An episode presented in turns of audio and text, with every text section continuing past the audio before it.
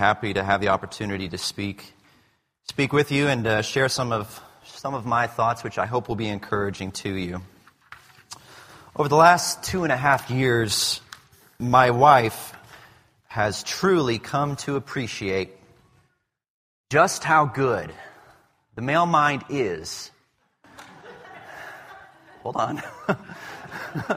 just how good the male mind is at remembering useless movie quotes. It's a secret talent that I have that I'm sure many men in this audience share.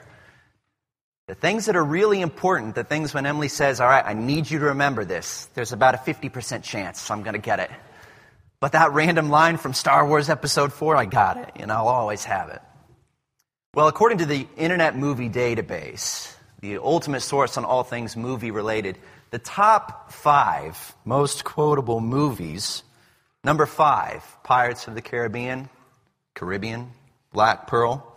Number four, Forrest Gump. Number three, Ferris Bueller's Day Off. Number two, a little bit before my time, Bill and Ted's Excellent Adventure. I feel like that was an 80s kids kind of thing. And then number one, The Princess Bride.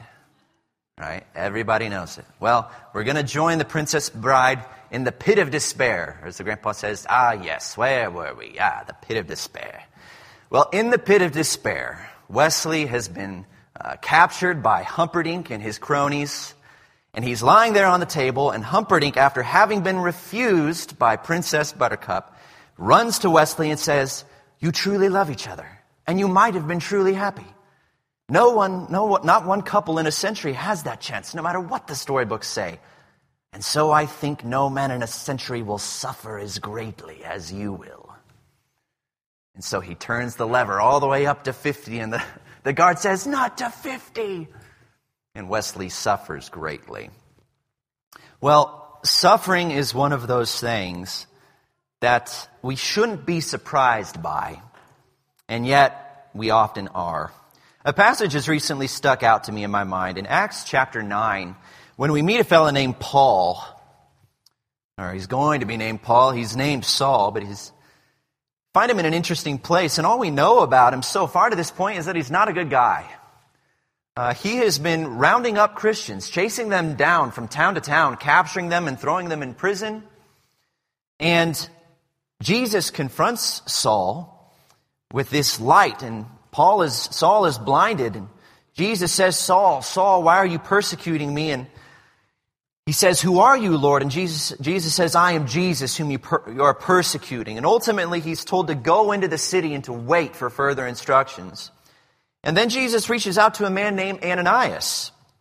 And he says in verse 11 of chapter 9, Get up and go to the street called Straight and inquire at the house of Judas for a man from Tarsus named Saul, for he is praying, and he has seen in a vision a man named Ananias come in and lay his hands on him that he might regain his sight. But Ananias said, Lord, I have heard from many about this man how much harm he has done to your saints in Jerusalem. And here he has authority from your chief, beast, chief priest to bind all who call on your name. But the Lord said to him, Go, for he is a chosen instrument of mine to bear my name before the Gentiles and kings of the sons of Israel for I will show him how much he must suffer for my name's sake. If we didn't know anything else about the story of Saul, other than what we've known so far, that he's been chasing Christians from town to town and throwing them into jail for no good reason, and that now he's been blinded and is basically in the Lord's custody, and Jesus says here, I will show him how much he must suffer for my name's sake. It might be difficult to, to think, is Jesus the good guy or the bad guy in this story? It sounds like Paul's been thrown into the worst, the worst prison. He's, he's about to be tortured, he's about to suffer. But we really get to know what, what happens next when we see the story of Paul, when his name is changed and his life is changed. And we read what Jesus has in mind for Paul when he talks about his suffering. And it's not what we think. But when I read this verse, it raises good questions. I will show him how much he must suffer.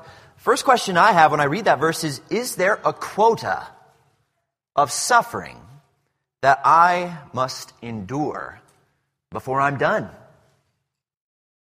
Is there an amount that I've got to fill up? Am I 50% of the way there? Am I only 10% of the way there to filling up my quota? It's a fair question. Is my suffering and the degree to which I suffer the result of wrongdoing? Like we said, to this point in Saul's story, he's been a bad fella. Is the suffering that he's going to endure the rest of his life the result of his mistakes, his sins, his violent aggression toward the cause of Christ, as he himself would even call it? And is now he going to pay penny for penny so that all of the blood he has been responsible for will now be drawn from his own back?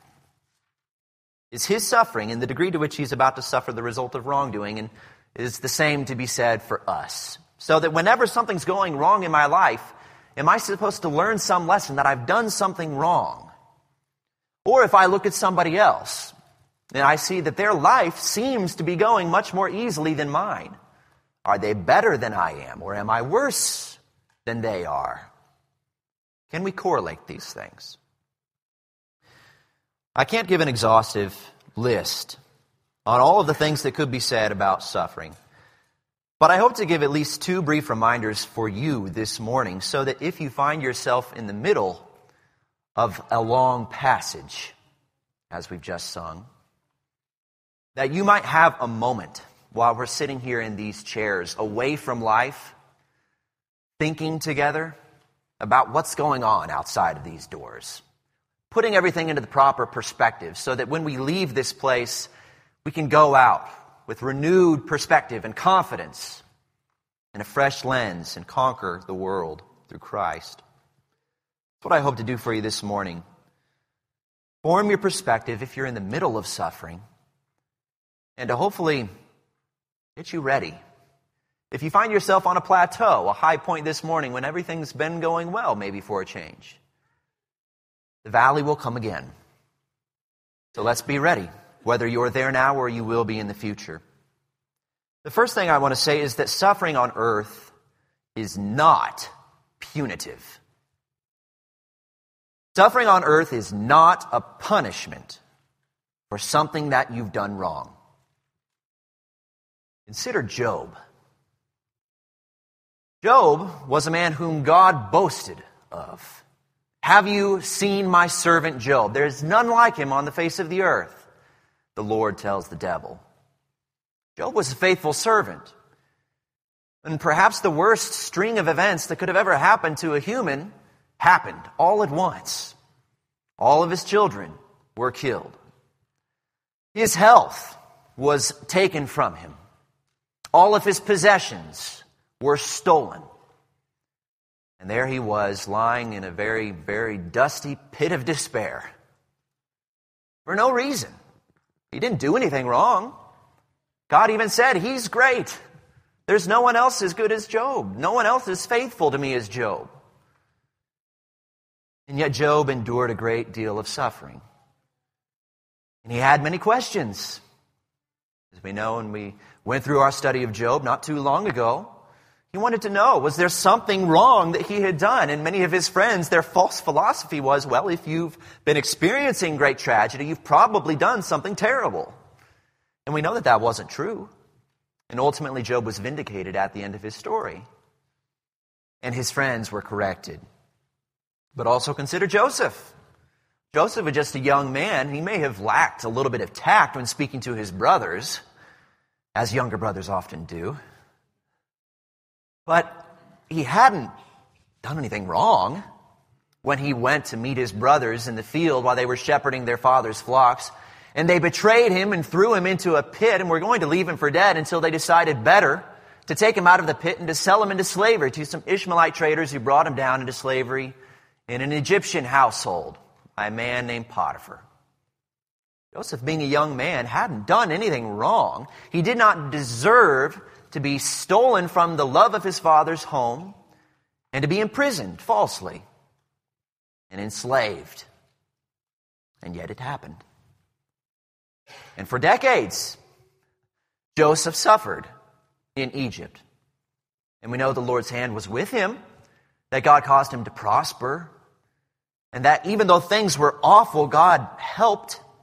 But it wasn't until Joseph, I think, saw his brothers coming to him in the middle of a famine, and he saw that he was in a position, being in charge, second in command in the land of Egypt, he was in a position then to preserve their life and the life of all of their family that Joseph was able to actually have perspective and say, maybe there's a reason why this all happened. But it wasn't because he had done something wrong. And so, there is no reason for us to think that suffering on earth is punitive. That if something goes wrong, not according to your plan, that it's because you've done something wrong. A couple generations downstream from Joseph, when Moses speaks to the Israelites, he's about to drop them off. They're about to go into the land of Israel, which has been promised, and he's staying behind. His, his time leading the children of Israel has come to an end, but he's pausing to reflect. And in Deuteronomy chapter 8, verse 2, Moses says, Remember the way the Lord has led you in the wilderness these 40 years, that he might humble you test you, and know what was in your heart, whether or not you would keep his commandments. And he reminds them that they're going into a good land, a land that is ready for them to enter. The fields are already planted and they don't even have to they don't even have to plant the crops. They can just go right in and harvest someone else's work. The cities are already built for them. They don't have to build from the ground up. The infrastructure is already there. Israelites are going into a good land. But before they've gone into that good land, they have to pause and reflect on the struggles they've endured in the wilderness. And why have they occurred? Because they were being tested to see what was in their heart. When Peter speaks of testing in the letter, 1 Peter, he says, Do not be surprised at the fiery ordeal which has come upon you for your testing in 1 Peter 4:12 as though some strange thing were happening to you. But to the degree that you share the suffering of Christ, keep on rejoicing, so that at the revelation of his glory you may rejoice with exultation. Things are difficult now, but we're being tested to see what's in our heart, to see what the quality of our faith is. In chapter 1 of 1 Peter, he says that our testing occurs for the proof of our faith. 1 Peter chapter 1, verse 6 and 7 and 8. In this you greatly rejoice, even though now for a little while, if necessary, you've been distressed by various trials, so that the proof of your faith, more precious than gold which is perishable, even though tested by fire, may be found to result in praise and glory and honor at the revelation of Jesus Christ. We prove our faith to God by being faithful through suffering. By being faithful through difficult circumstances, we're able to come through the other side of that valley of the shadow of death, having faith in God and having proven our faith. It's no good just to say you're the best team in the world. At the beginning of the season, the Kansas City Chiefs thought they were underdogs. They thought they were the best team in the world. They thought, but everybody else thought they couldn't win. And so when they finally did win, we said, aha, we showed you we're the best team in the world. And for the last week, they've been bragging about how good they were having won the Super Bowl. Well, before they went through the playoffs, and before they played the regular season, wouldn't have been any good just to say we're the best. They had to prove it. They had to face their opponents. They had to go through the playoffs. They had to win the close games where they maybe shouldn't have won. They had to find a way to snatch victory from the jaws of defeat so that at the end of the season they could stand in victory and say, We have won. Take that sports analogy and now realize that it's the same for us. It's no good to stand on the at the beginning of suffering, the beginning of trial, having been untested and saying, I am faithful to God, without having ever had to prove it. And so God allows us to be tested so that we can prove our faith. And more than proving our faith, also understand that our struggles and our suffering act to perfect us. They change us, they mold us, and form us into somebody we would not be without suffering. First, understand that it was fitting for Jesus to suffer. The Hebrew writer in chapter 2, speaking of the foresight and the expert authoring of God, says that it was fitting, it was appropriate in writing the story of our salvation. It was fitting for Jesus, for whom are all things and through whom are all things, in bringing many sons to glory, to perfect the author of their salvation through suffering. When I read this verse, I like to think of Jesus and God and the Spirit before the foundation of the worlds. They're, they're planning everything out. They're laying the foundation for what's about to happen in creation and the story of man and the salvation of man. And I like to think they're writing the story ahead of time. They're thinking, okay, what, what, what's going to happen here? How are we going to do this? What's going to, what's going to be the best thing to do here? And they think, okay, I've, I've got the ultimate thing here's the best thing that can happen. We are going to save them from their sins, but we are going to perfect the author by suffering too. And the effect of this is profound. Jesus himself had to suffer. In order to redeem us who have committed sins in the flesh, Jesus, being our sacrificial lamb, had to suffer in the flesh to pay the price for our sins. But the other thing that he accomplished was that he made himself relatable to us who are in the flesh. He made himself understand. He put himself in a position to know what we go through so that he might be able to sympathize with our weaknesses. Because Jesus suffered, he is able to understand and sympathize and help us and come to our aid as our great high priest.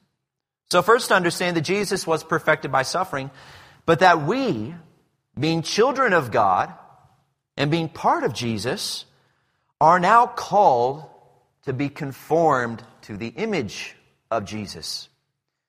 And if the author and perfecter of our faith was made perfect through suffering, then we who are called to follow in his image will also be perfected by our suffering.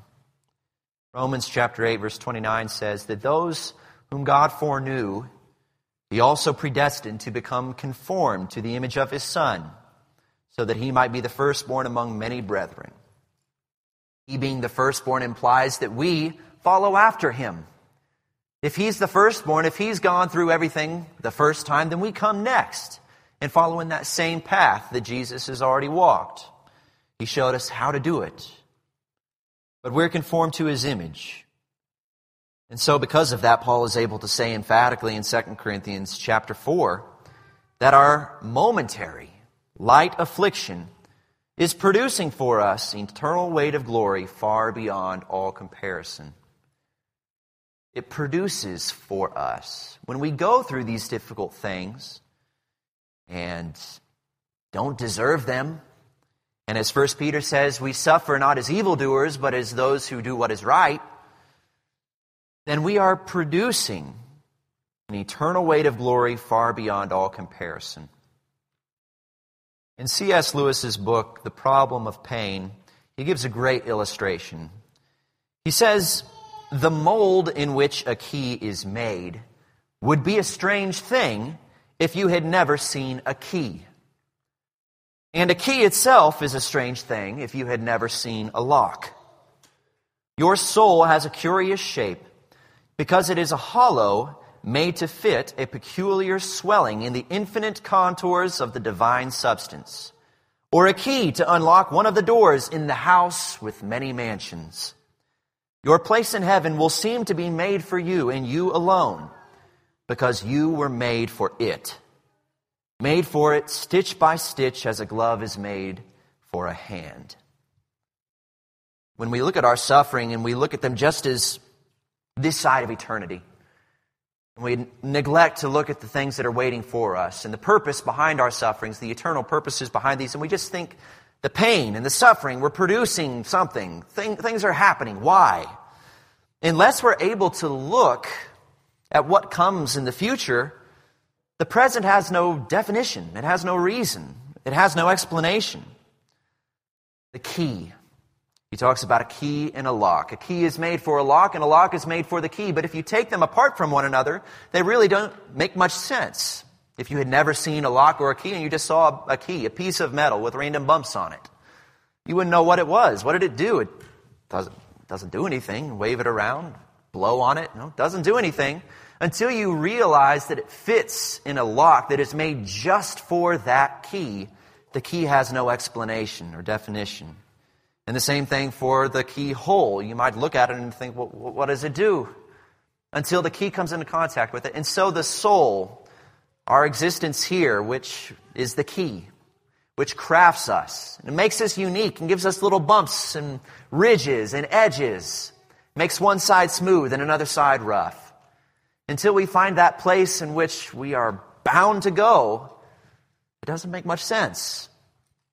But knowing that that place has been prepared for us, a place in which we fit perfectly, kind of an aha moment when we finally move past this fleshly world and its existence, and the veil of fleshly weakness is lifted and we realize things for what they truly are and see just how close within our grasp eternal life was this whole time and say, aha, this is what it is. Well, of course, this is what it is. Until that happens, we just believe. We are told that there is a place where we will fit. Being crafted as we are, and all of these difficult circumstances, which may lack explanation now, ultimately will be revealed. The reason will be revealed. But going back to Paul, Paul, who uh, Jesus said, I will show him how much he must suffer for my name's sake. When we read some of Paul's letters, he talks about his suffering quite a bit. And I like the way he talks about it. In Ephesians chapter 3, in verse 1, Paul says, I, Paul, the prisoner of Christ Jesus. In Ephesians chapter 4, verse 1, he says, I, the prisoner of the Lord. Paul has perspective in his imprisonment. He's not a prisoner of unjust causes. Well, he certainly is. Paul didn't deserve to be chased from town to town by the Jews who chased him from town to town and thrown falsely into prison. In some cases, he was a little upset about that, like in Philippi, where he said, No, no, no, no, come back out here. Let them tell. Tell everybody how they falsely imprisoned us. He wasn't always happy about it, but he acknowledged that he was in prison on behalf of the Lord. The Lord had a plan for his imprisonment. And it wasn't just that he was suffering unjustly by the hands of cruel men, but that his suffering had a divine, eternal purpose. And so he almost wore it as a badge of honor, I think. Not always enjoying it. He asked for his thorns in the flesh to be removed, and yet Jesus said, They will remain, for my grace is perfected in your weakness, and my power is sufficient for you. But Paul almost wore his imprisonment as a badge of honor. He says in Philippians chapter 1 verse 13, he says, my imprisonment, my imprisonment in the cause of Christ has become well known throughout the whole Praetorian Guard and to everyone else, and that most of the brethren, trusting in the Lord because of my imprisonment, have far more courage to speak the word of God without fear. In Philemon chapter 1, as he writes his letter, he says, that I am a prisoner of Christ Jesus, prisoner of the Lord, a prisoner of God. And finally, writing to Timothy near the end of his life in 2 Timothy chapter 1, in verse 8, he says, Do not be ashamed of the testimony of our Lord or of me, his prisoner, but join with me in suffering for the gospel according to the power of God who has saved us and called us with a holy calling, not according to our works, but according to his purpose and grace which was granted us in Christ Jesus from all eternity. but has now been revealed by the appearing of our Savior Jesus Christ, who abolished death and brought life and immortality to light through the gospel, for which I was appointed a preacher and also an apostle and a teacher. And for this reason I suffer these things, but I am not ashamed, for I know whom I have believed, and I am convinced that he is able to guard what I have entrusted to him until that day. Paul is able ultimately to embrace his suffering because he realizes that his suffering is what brings him closer to Christ. We are conformed to Christ by suffering. Christ had to suffer, and Christ was made perfect because of his suffering. And so, therefore, we also suffer. And it isn't always easy in the middle of those difficulties to smile. When things aren't going according to plan, and when they pile up. Because problems don't often just come one at a time, they don't come in a nice, decent order evenly spaced apart. Know, often things go downhill quickly. Things get very difficult and harder and harder. As we build more endurance, we get used to carrying our current workload, and then more weight is added onto the barbell of our lives. And we get stronger and stronger, and then things get harder, and yet we get stronger. It's not always easy, and we don't always have time to reflect and to see a divine purpose behind our suffering. But we have that time this morning. If you're going through a difficult circumstance, if you are unjustly suffering, if you're being falsely accused, if you're having difficulty, in whatever form that may take, I don't want to I don't want to pretend to understand your own struggles. I, I only know what God has said that we are perfected by our suffering. I understand the things that I'm going through, and you understand the things that you're going through. But Jesus understands all things. And Jesus can understand and sympathize with all of our weakness. Jesus is always near to help us. In Matthew chapter 16, Jesus said to his disciples, If anyone wishes to come after me, he must deny himself and take up his cross and follow me. Whoever wishes to save his life will lose it, but whoever loses his life for my sake will find it. He lays it out pretty clear. And yet we fall into the trap so often of thinking that once this current trial is over, then everything will be just fine. Once the something or another happens, once I get through this phase, once something stops happening, then I'll be good. Just another trial waiting after that. Once I cross this bridge of life, into the arms of my Savior through death, then everything will be all right. But not until then. And that's okay. Because Jesus has not left us alone to suffer, but He is with us and near us, and He hears us, and He wants to help us. And He wants us to know that He's provided an answer for these problems. He's provided a solution for all of these difficulties and all of our sufferings. The answer to those problems is Jesus. There is no physical solution to suffering. Once you solve one problem, another will sprout up. The only solution has to look beyond physical and must be eternal. Look at your body see that it's decaying and there's nothing to stop it from happening. So the answer is not to stop your body from growing older. It's not to keep your joints from hurting. It's not to just have a little bit more energy in the morning because eventually you're going to run out of energy. If it happens quickly or if it happens slowly. None of your problems presently will be solved by a physical solution. The only solution that has any kind of lasting effect is Jesus. who has come to earth, suffered in the flesh to pay the price for our sins. And if you are not in Christ, then you are still in your sins. But it doesn't have to be that way.